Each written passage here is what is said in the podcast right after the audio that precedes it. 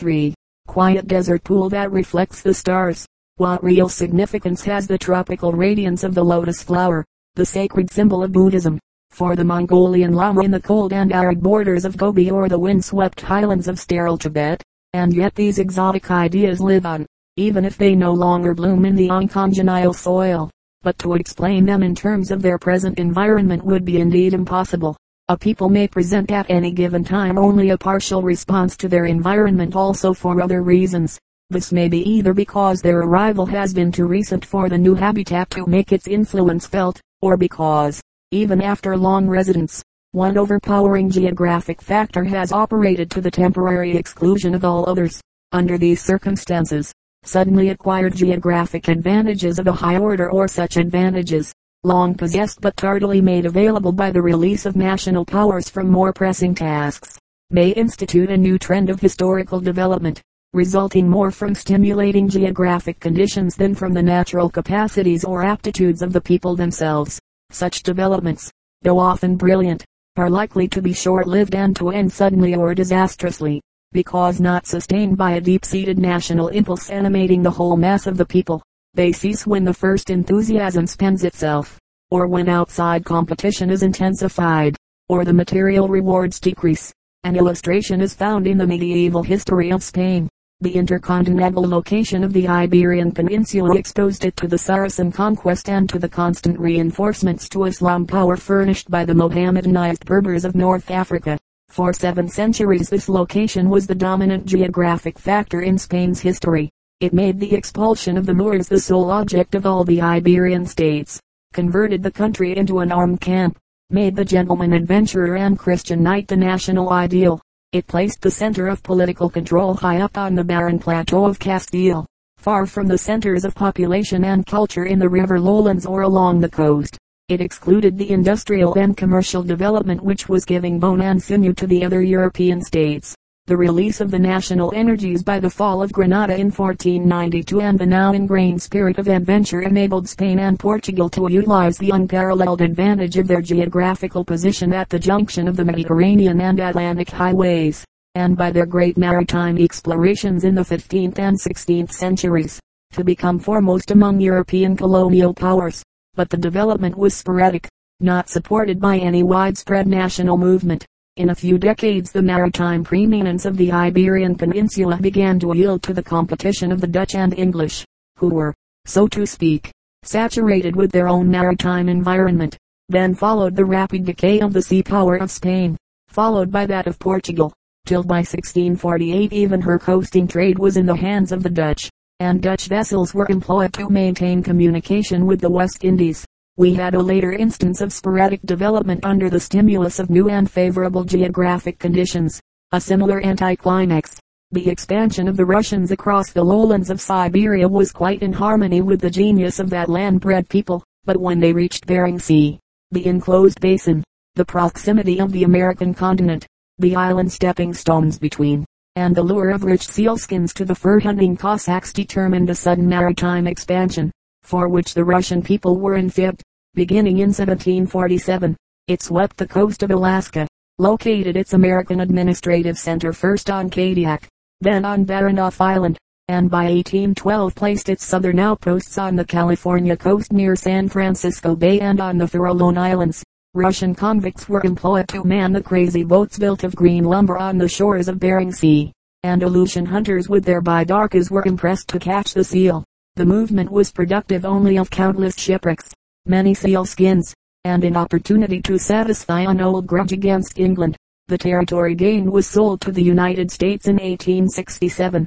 This is the one instance in Russian history of any attempt at maritime expansion, and also of any withdrawal from territory to which the Muscovite power had once established its claim. This fact alone would indicate that only excessively tempting geographic conditions led the Russians into an economic and political venture which neither the previously developed aptitudes of the people nor the conditions of population and historical development on the Siberian seaboard were able to sustain. The history and culture of a people embody the effects of previous habitats and of their final environment, but this means something more than local geographic conditions. It involves influences emanating from far beyond the borders. No country, no continent, no sea, mountain or river is restricted to itself in the influence which it either exercises or receives. The history of Austria cannot be understood merely from Austrian ground. Austrian territory is part of the Mediterranean hinterland, and therefore has been linked historically with Rome, Italy, and the Adriatic. It is a part of the upper Danube valley and therefore shares much of its history with Bavaria and Germany, while the lower Danube has linked it with the Black Sea, Greece, the Russian steppes, and Asia. The Asiatic Hungarians have pushed forward their ethnic boundary nearly to Vienna. The Austrian capital has seen the warring Turks beneath its walls, and shapes its foreign policy with a view to the relative strength of the Sultan and the Tsar. The earth is an inseparable whole. Each country or sea is physically and historically intelligible only as a portion of that whole. Currents and wind systems of the oceans modify the climate of the nearby continents, and direct the first daring navigations of their peoples. The alternating monsoons of the Indian Ocean guided Arab merchantmen from ancient times back and forth between the Red Sea and the Malabar coast of India. The equatorial current and the northeast trade wind carried the timid ships of Columbus across the Atlantic to America. The Gulf Stream and the prevailing westerlies later gave English vessels the advantage on the return voyage. Europe is a part of the Atlantic coast. This is a fact so significant that the North Atlantic has become a European sea. The United States also is a part of the Atlantic coast. This is the dominant fact of American history. China forms a section of the Pacific Rim. This is the fact back of the geographic distribution of Chinese emigration to Annam, Tonkin, Siam, Malacca, the Philippines, East Indies, Borneo, Australia, Hawaiian Islands, the Pacific Coast States, British Columbia, the Alaskan coast southward from Bristol Bay and Bering Sea, Ecuador and Peru. As the earth is one, so is humanity. Its unity of species points to some degree of communication through a long prehistoric past. Universal history is not entitled to the name unless it embraces all parts of the earth and all peoples, whether savage or civilized. To fill the gaps in the written record it must turn to ethnology and geography, which by tracing the distribution and movements of primitive peoples can often reconstruct the most important features of their history. Anthropogeographic problems are never simple. They must all be viewed in the long perspective of evolution and the historical past. They require allowance for the dominance of different geographic factors at different periods, and for a possible range of geographic influences wide as the earth itself. In the investigator they call for painstaking analysis and, above all, an open mind. Chapter two Classes of geographic influences. Into almost every anthropogeographical problem the element of environment enters in different phases, with different modes of operation and varying degrees of importance. Since the causal conception of geography demands a detailed analysis of all the relations between environment and human development, it is advisable to distinguish the various classes of geographic influences. Four fundamental classes of effects can be distinguished. one. The first class includes direct physical effects of environment, similar to those exerted on plants and animals by their habitat. Certain geographic conditions, more conspicuously those of climate, apply certain stimuli to which man, like the lower animals, responds by an adaptation of his organism to his environment. Many physiological peculiarities of man are due to physical effects of environment, which doubtless operated very strongly in the earliest stages of human development, and in those shadowy ages contributed to the differentiation of races. The unity of the human species is as clearly established as the diversity of races and peoples, whose divergences must be interpreted chiefly as modifications in response to various habitats in long periods of time.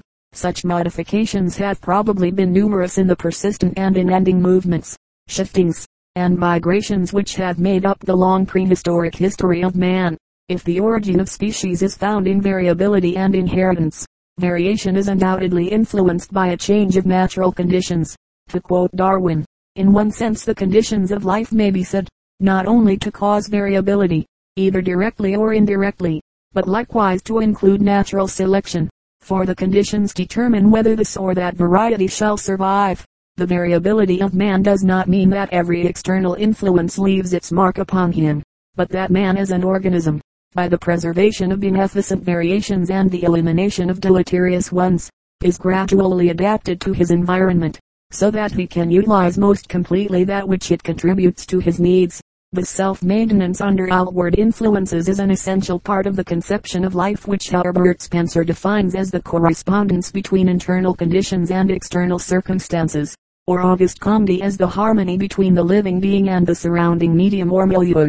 According to Virchow, the distinction of races rests upon hereditary variations, but heredity itself cannot become active till the characteristic or zoostand is produced which is to be handed down. But environment determines what variation shall become stable enough to be passed on by heredity. For instance, we can hardly err in attributing the great lung capacity, massive chests, and abnormally large torsos of the Quechua and Aymara Indians inhabiting the high Andean plateaus to the rarefied air found at an altitude of ten thousand or fifteen thousand feet above sea level, whether these have been acquired by centuries of extreme lung expansion, or represent the survival of a chance variation of undoubted advantage. They are a product of the environment. They are a serious handicap when the Aymara Indian descends to the plains, where he either dies off or leaves descendants with diminishing chests. See map page one hundred one. Darwin holds that many slight changes in animals and plants, such as size, color, thickness of skin and hair, have been produced through food supply and climate from the external conditions under which the forms lived. Paul Ehrenreich, while regarding the chief race distinctions as permanent forms, not to be explained by external conditions, nevertheless concedes the slight and slow variation of the subrace under changing conditions of food and climate as beyond doubt. Stature is partly a matter of feeding and hence of geographic condition. In mountain regions, where the food resources are scant, the varieties of wild animals are characterized by smaller size in general than our corresponding species in the lowlands. It is a noticeable fact that dwarfed horses or ponies had originated in islands, in Iceland, the Shetlands, Corsica and Sardinia.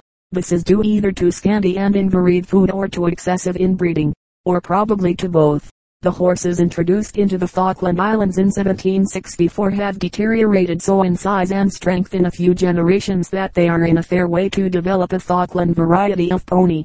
On the other hand, Mister Homer Davenport states that the purebred Arabian horses raised on his New Jersey stock farm are in the third generation a hand higher than their grandsires imported from Arabia, and of more angular build. The result is due to more abundant and nutritious food and the elimination of long desert journeys. The low stature of the natives prevailing in certain misery spots of Europe, as in the Auvergne plateau of southern France, is due in part to a race, in part to a disastrous artificial selection by the immigration of the taller and more robust individuals, but in considerable part to the harsh climate and starvation food yield of that sterile soil. For the children of the region, if removed to the more fertile valleys of the Loire and Garonne, grow to average stature. The effect of a scant and uncertain food supply is especially clear in savages, who have erected fewer buffers between themselves and the pressure of environment. The Bushmen of the Kalahari Desert are shorter than their Hottentot kindred who pasture their flocks and herds in the neighboring grasslands. Samoyeds, Laps, and other Hyperborean races of Eurasia are shorter than their more southern neighbors. The physical record of an immemorial struggle against cold and hunger, the stunted forms and wretched aspect of the Snake Indians inhabiting the Rocky Mountain deserts distinguished these clans from the tall buffalo hunting tribes of the plains. Any feature of geographic environment tending to affect directly the physical vigor and strength of a people cannot fail to prove a potent factor in their history. Oftentimes environment modifies the physique of a people indirectly by imposing upon them certain predominant activities, which may develop one part of the body almost to the point of deformity. This is the effect of increased use or disuse which Darwin discusses. He attributes the thin legs and thick arms of the Peguas Indians living along the Paraguay River to generations of lives spent in canoes, with the lower extremities motionless and the arm and chest muscles in constant exercise. Livingstone found these same characteristics of broad chests and shoulders with ill-developed legs among the Baratse of the Upper Zambezi, and they have been observed in pronounced form, coupled with distinctly impaired powers of locomotion, among the Tlingit, Chimchian, and Haida Indians of the southern Alaskan and British Columbia coast, where the geographic conditions of a mountainous and almost strandless shore interdicted agriculture and necessitated seafaring activities. An identical environment has produced a like physical effect upon the canoemen of Tierra del Fuego and the Aleutian Islanders, who often sit in their boats twenty hours at a time. These special adaptations are temporary in their nature and tend to disappear with change of occupation, as, for instance, among the Tlingit Indians, who develop improved leg muscles when employed as laborers in the salmon canneries of British Columbia. Both the direct and indirect physical effects of environment thus far instanced are obvious in themselves and easily explained.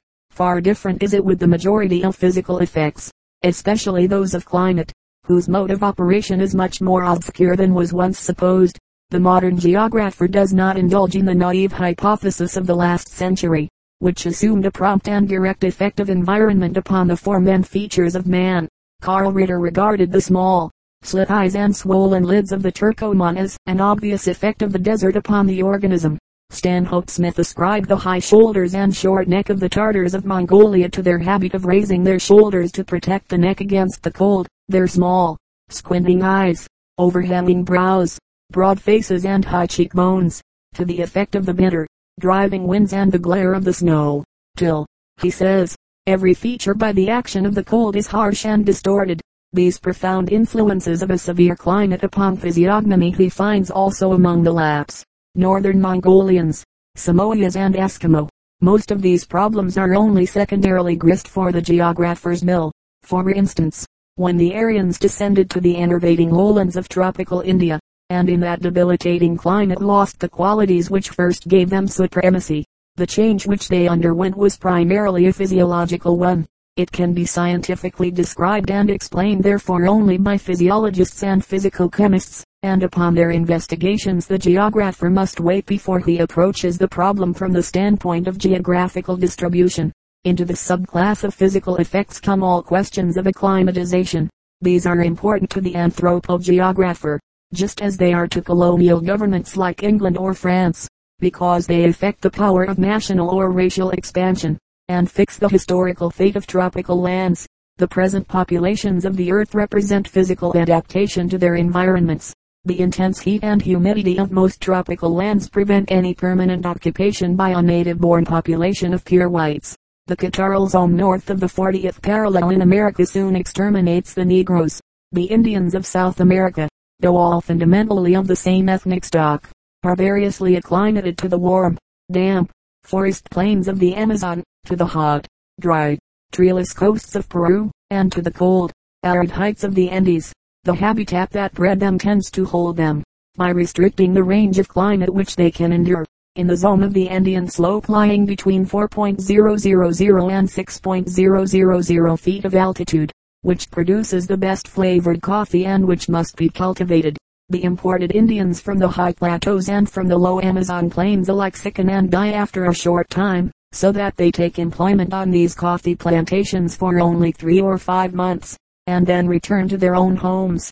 Labor becomes nomadic on these slopes, and in the intervals these farmlands of intensive agriculture show the anomaly of a sparse population only of resident managers.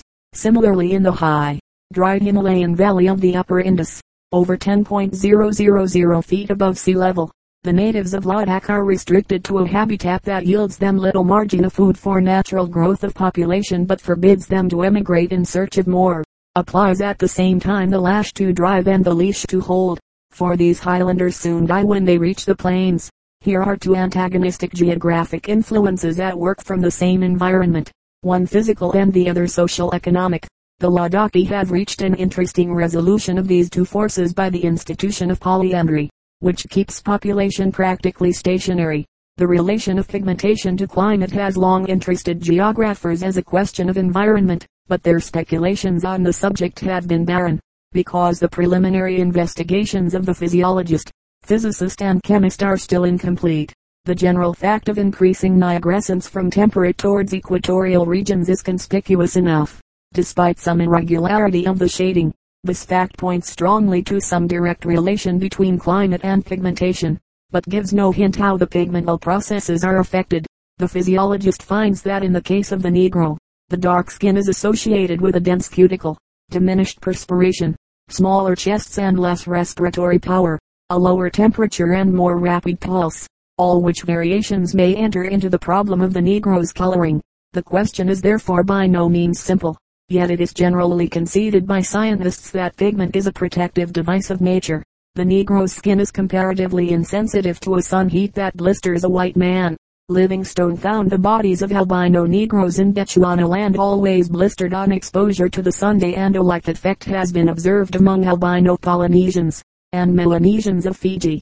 Paul Ehrenreich finds that the degree of coloration depends less upon annual temperature than upon the direct effect of the sun's rays, and that therefore a people dwelling in a cool, dry climate, but exposed to the sun may be darker than another in a hot, moist climate but living in a dense forest. The forest-dwelling Batacudos of the upper San Francisco River in Brazil are fairer than the kindred Kaiapó tribe, who inhabit the open Campos, and the Arawak of the Purus River forests are lighter than their fellows in the central Mato Grosso. Seafaring coast folk, who are constantly exposed to the sun, especially in the tropics, show a deeper pigmentation than their kindred of the wooded interior. The coast Moros of western Mindanao are darker than the Sabanos, their Malay brethren of the back country, the lightness of whose color can be explained by their forest life. So the Dulas of the Comoran coast of Africa are darker than the Bakwari inhabiting the forest mountains just behind them. Though both tribes belong to the Bantu group of people, here light, in contradistinction to heat, appears the dominant factor in pigmentation. A recent theory, advanced by von Schmigel in eighteen ninety-five, rests upon the chemical power of light. It holds that the black pigment renders the Negro skin insensitive to the luminous or actinic effects of solar radiation, which are far more destructive to a living protoplasm than the merely calorific effects. Coloration responds to other more obscure influences of environment. A close connection between pigmentation and elevation above sea level has been established. A high altitude operates like a high latitude. Blondness increases appreciably on the higher slopes of the Black Forest, Vosges Mountains, and Swiss Alps, though these isolated highlands are the stronghold of the brunette alpine race. Livy, in his treatise on military anthropometry, deduced a special action of mountains upon pigmentation on observing a prevailing increase of blondness in Italy above the four hundred meter line, a phenomenon which came out as strongly in Basilicata and Calabria provinces of the south as in Piedmont and Lombardy in the north. The dark Hamitic Berbers of northern Africa have developed an unmistakable blonde variant in high valleys of the Atlas Range, which in a subtropical region rises to the height of twelve thousand feet. Here among the Kabyles the population is fair. Gray, blue or green eyes are frequent, as is also reddish blonde or chestnut hair. Waits long ago affirmed this tendency of mountaineers to a lighter coloring from his study of primitive peoples. The modification cannot be attributed wholly to climatic contrast between mountain and plain. Some other factor, like the economic poverty of the environment and the poor food supply, as Livy suggests, has had a hand in the result, but just what it is or how it has operated cannot yet be defined. Enough has been said to show that the geographer can formulate no broad generalization as to the relation of pigmentation and climate from the occurrence of the darkest skins in the tropics, because this fact is weakened by the appearance also of lighter tints in the hottest districts, and of darker ones in Arctic and temperate regions. The geographer must investigate the questions when and where deeper shades develop in the skins of fair races, what is the significance of dark skins in the cold zones and of fair ones in hot zones. His answer must be based largely on the conclusions of physiologists and physicists, and only when these have reached a satisfactory solution of each detail of the problem can the geographer summarize the influence of environment upon pigmentation. The rule can therefore safely be laid down that in all investigation of geographic influences upon the permanent physical characteristics of races, the geographic distribution of these should be left out of consideration till the last, since it so easily misleads. Moreover, owing to the ceaseless movements of mankind, these effects do not remain confined to the region that produced them, but pass on with the wandering throng in whom they have once developed, and in whom they endure or vanish according as they prove beneficial or deleterious in the new habitat. two. More varied and important are the psychical effects of geographic environment. As direct effects they are doubtless bound up in many physiological modifications, and as influences of climate, they help differentiate peoples and races in point of temperament.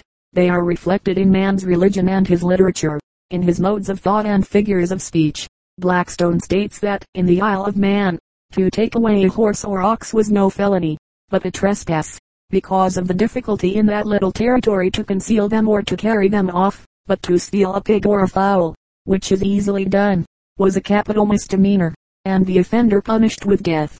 The judges or deemsters in this island of fishermen swore to execute the laws as impartially as the herring's backbone doth lie in the middle of the fish. The whole mythology of the Polynesians is an echo of the encompassing ocean, the cosmography of every primitive people. Their first crude effort in the science of the universe bears the impress of their habitat. The Eskimos' hell is a place of darkness, storm and intense cold. The Jews' is a place of eternal fire. Buddha, born in the steaming Himalayan Piedmont, fighting the lassitude induced by heat and humidity, pictured his heaven as nirvana, the cessation of all activity and individual life. Intellectual effects of environment may appear in the enrichment of a language in one direction to a rare nicety of expression, but this may be combined with a meager vocabulary in all other directions. The greatest cattle breeders among the native Africans, such as the Hereros of western Damaraland and the Dinkas of the upper White Nile, had an amazing choice of words for all colors describing their animals: brown, dun, red, white, dapple, and so on in every gradation of shade and hue. The Samoyeds of northern Russia had eleven or twelve terms to designate the various grays and browns of their reindeer. Despite their otherwise low cultural development, the speech of nomads has an abundance of expressions for cattle in every relation of life. It includes different words for breeding, pregnancy, death, and slaughtering in relation to every different kind of domestic animal. The Magyars, among whom pastoral life still survives on the low plains of the Danube and Theiss, had a generic word for herd, xorda, and special terms for herds of cattle, horses, sheep, and swine, while the vocabulary of Malays and Polynesians is especially rich in nautical terms. The Kyrgyz shepherd tribes who wander over the highlands of Western Asia from the Tian Shan to the Hindu Kush have four different terms for four kinds of mountain passes. A daban is a difficult, rocky defile, an art is very high and dangerous, a bell is a low, easy pass, and a kutl is a broad opening between low hills. To such influences man is a passive subject, especially in the earlier stages of his development, but there are more important influences emanating from his environment which affect him as an active agent, challenge his will by furnishing the motives for its exercise, give purpose to his activities, and determine the direction which they shall take. These mold his mind and character through the media of his economic and social life, and produce effects none the less important because they are secondary. About these anthropogeography can reach surer conclusions than regarding direct psychical effects, because it can trace their mode of operation as well as define the result. Direct psychical effects are more matters of conjecture, whose causation is asserted rather than proved. They seem to float in the air, detached from the solid ground underfoot, and are therefore subject matter for the psychologist rather than the geographer. What of the great man in this geographical interpretation of history? It seems to take no account of him, or to put him into the melting pot with the masses. Both are to some extent true. As a science, anthropogeography can deal only with large averages, and these exclude or minimize the exceptional individual. Moreover, geographic conditions which give this or that bent to a nation's purposes and determine its aggregate activities have a similar effect upon the individual, but he may institute a far-seeing policy, to whose wisdom only gradually is the people awakened. The acts of the great man are rarely arbitrary or artificial. He accelerates or retards the normal course of development, but cannot turn it counter to the channels of natural conditions. As a rule he is a product of the same forces that made his people. He moves with them and is followed by them under a common impulse. Daniel Boone, that picturesque figure leading the van of the westward movement over the Allegheny Mountains, was born of his frontier environment and found a multitude of his kind in that region of backwoods farms to follow him into the wilderness. Thomas Jefferson of Virginia, in the Louisiana Purchase, carried out the policy of expansion adumbrated in Governor Spotswood's expedition with the Knights of the Golden Horseshoe over the Blue Ridge in seventeen twelve. Jefferson's daring consummation of the Purchase without government authority showed his community of purpose with the majority of the people. Peter the Great's location of his capital at Saint Petersburg, usually stigmatized as the act of a despot, was made in response to natural conditions offering access to the Baltic nations. Just as certainly as ten centuries before similar conditions and identical advantages led the early Russian merchants to build up a town at nearby Novgorod, in easy water connection with the Baltic commerce. two. Geographic conditions influence the economic and social development of a people by the abundance, paucity, or general character of the natural resources, by the local ease or difficulty of securing the necessaries of life, and by the possibility of industry and commerce afforded by the environment. From the standpoint of production and exchange, These influences are primarily the subject matter of economic and commercial geography, but since they also permeate national life, determine or modify its social structure, condemn it to the dwarfing effects of national poverty, or open to it the cultural and political possibilities resident in national wealth, they are legitimate material also for anthropogeography.